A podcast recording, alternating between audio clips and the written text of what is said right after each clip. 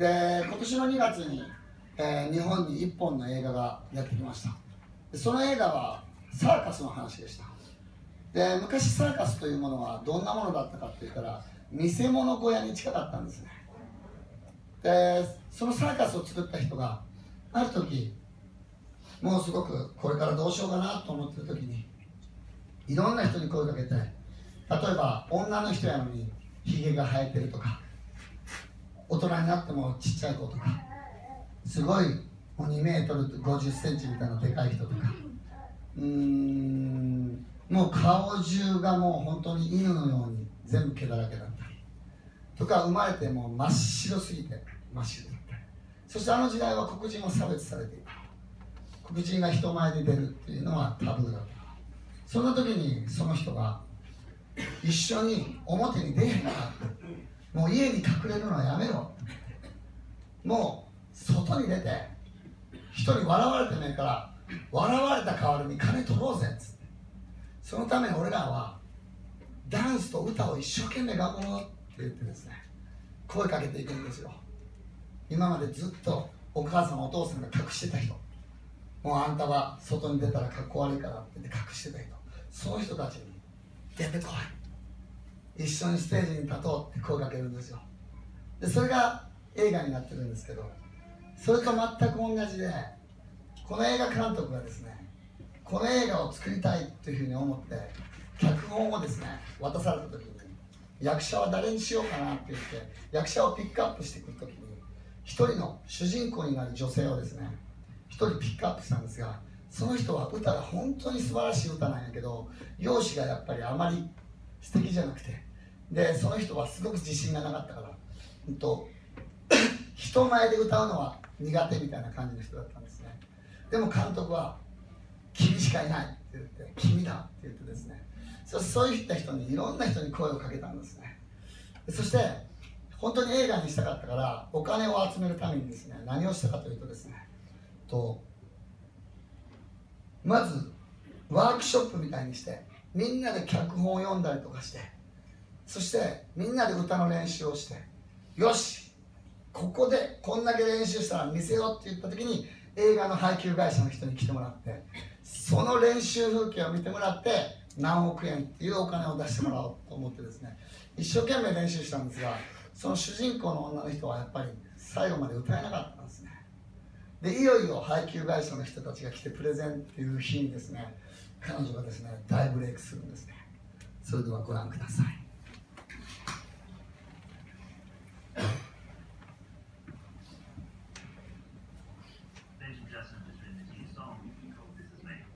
And uh, we knew that it was going to be the anthem of the film, uh, but no one had heard it before. And no one had heard Kiala sing it live. And Kiala,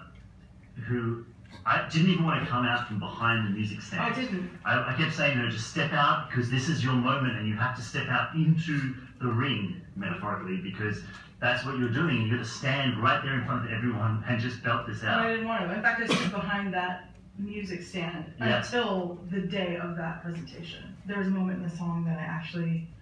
was so scared that I had to actually grab Hugh's hand so that I had somebody to hold on to. And then we got to the end of the number, and all I remember is just deafening, deafening applause. It was a sort of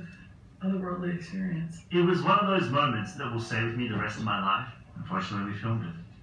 Uh,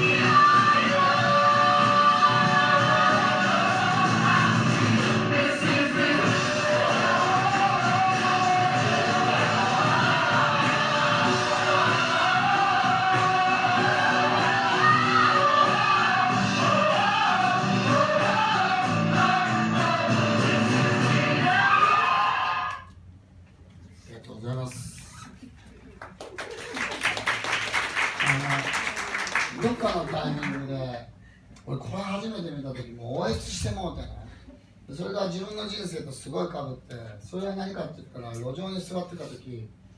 さっき言ったみたいに変なプライドがあって俺帽子をめっちゃかぶってたわけ。でもさそのすごいその暗い女子高生がなんかこう言葉をかけてくれてそして書いてであなたを見てインスピレーションで言葉を書くっていうのを始めた時に途中でもうどうでもええわと思って。もうほんまにもう映画ができるなんてどうでもええ。借金が返せるかどうかなんてどうでもええって。俺がここに座って言葉書いてたら誰かが一人元気になる。それだけでも意味があるやないかって言って帽子をバンって殴れ投げれた瞬間があったんですね。あれですっごい人生がやっぱ変わったんですよね。その瞬間をですねやっぱり僕たちが味わうためにですねやっぱり日々の繰り返しなんですよね。で今の結果にとらわれずにとらわれてしまうけどそれでももうちょっとだけ昨日の自分を本当にちょっとの自分をってやってたらあの瞬間が来てさそしてさ一生懸命頑張ってたらさ彼女はさあれ一人で乗り越えたんじゃないよね。あの途中でさ男の人がさこう立ち上がってこうガーって歌った時にさ歌詞を歌ってたけどさあの人はさ「お前絶対いけるから今乗り越えろ今!や今今今本気で歌いけ!」言ってめっちゃエネルギーよくてだから彼女の中のスイッチがバチンって入ってさその後ブワーって歌っていってさそしたらたくさんの人たちが一緒に乗ってくれてで彼女は今さ世界中で歌歌ってるからね。日本のテレビに出たしたくさんの人たちにさ夢を与えてるし希望も与えてる。でもさ勘違いしてたんで。私なんて人前で歌ってはいけない。って勘違いしてたね。私なんて声だけだって。私は表に出てはいけないって。違うね。あの姿で歌うことに意味があるねありのままで歌うことに意味があるっていうことを本当に彼女はねすごく見せてくれたんじゃないかなっていうふうに思うんですね。でなのでほんまにこの歌の歌詞がね「This is me」って。もうこれが私やねしゃあないやん。もうねほんまこれ思えたらねほんま人生変わっちゃう。だってさ人間ってさ 完璧な人なんて誰も誰一人この世にいないわけよ。だって完璧やったらさ人と出会う必要ないねんもん。人から学ぶ必要ないねんもん。助け合う必要ないねんもん。優しくしてもらう必要ないねんもん。そんな寂しい生き方ないよね。でも俺らはさちゃんと人の優しさをちゃんと知れるように自分に足りひんところをちゃんと作ってきてるのよ。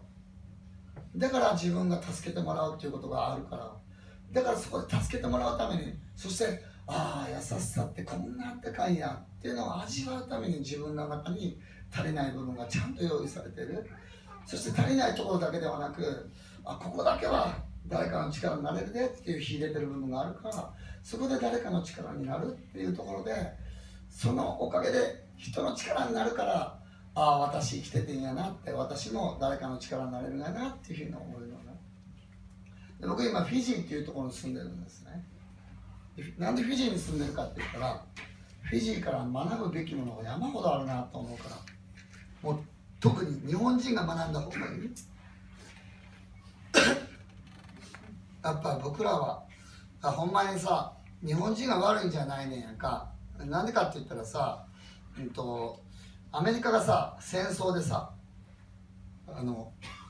日本人と戦争した時に日本人なんて簡単に倒せると思ってたわけ。数ヶ月で絶対勝てると思ってたわけ。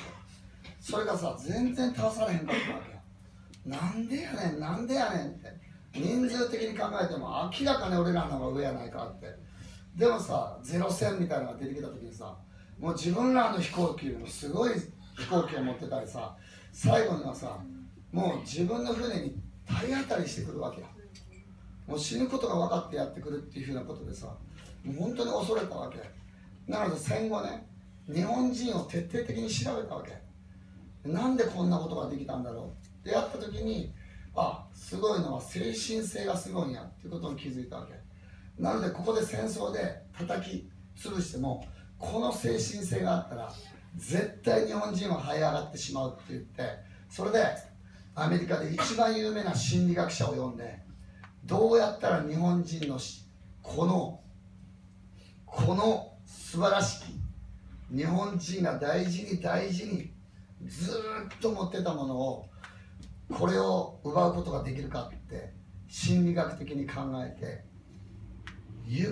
くりゆっくりかけてこの精神性を奪うって言って70年かけて日本人の精神性を奪うていうふうにやったの。でそれが70年終わってもうきっちりそうなってるこの日本人が。もう外国にいたらもう外国に離れてる日本人見たらもうはっきりとでね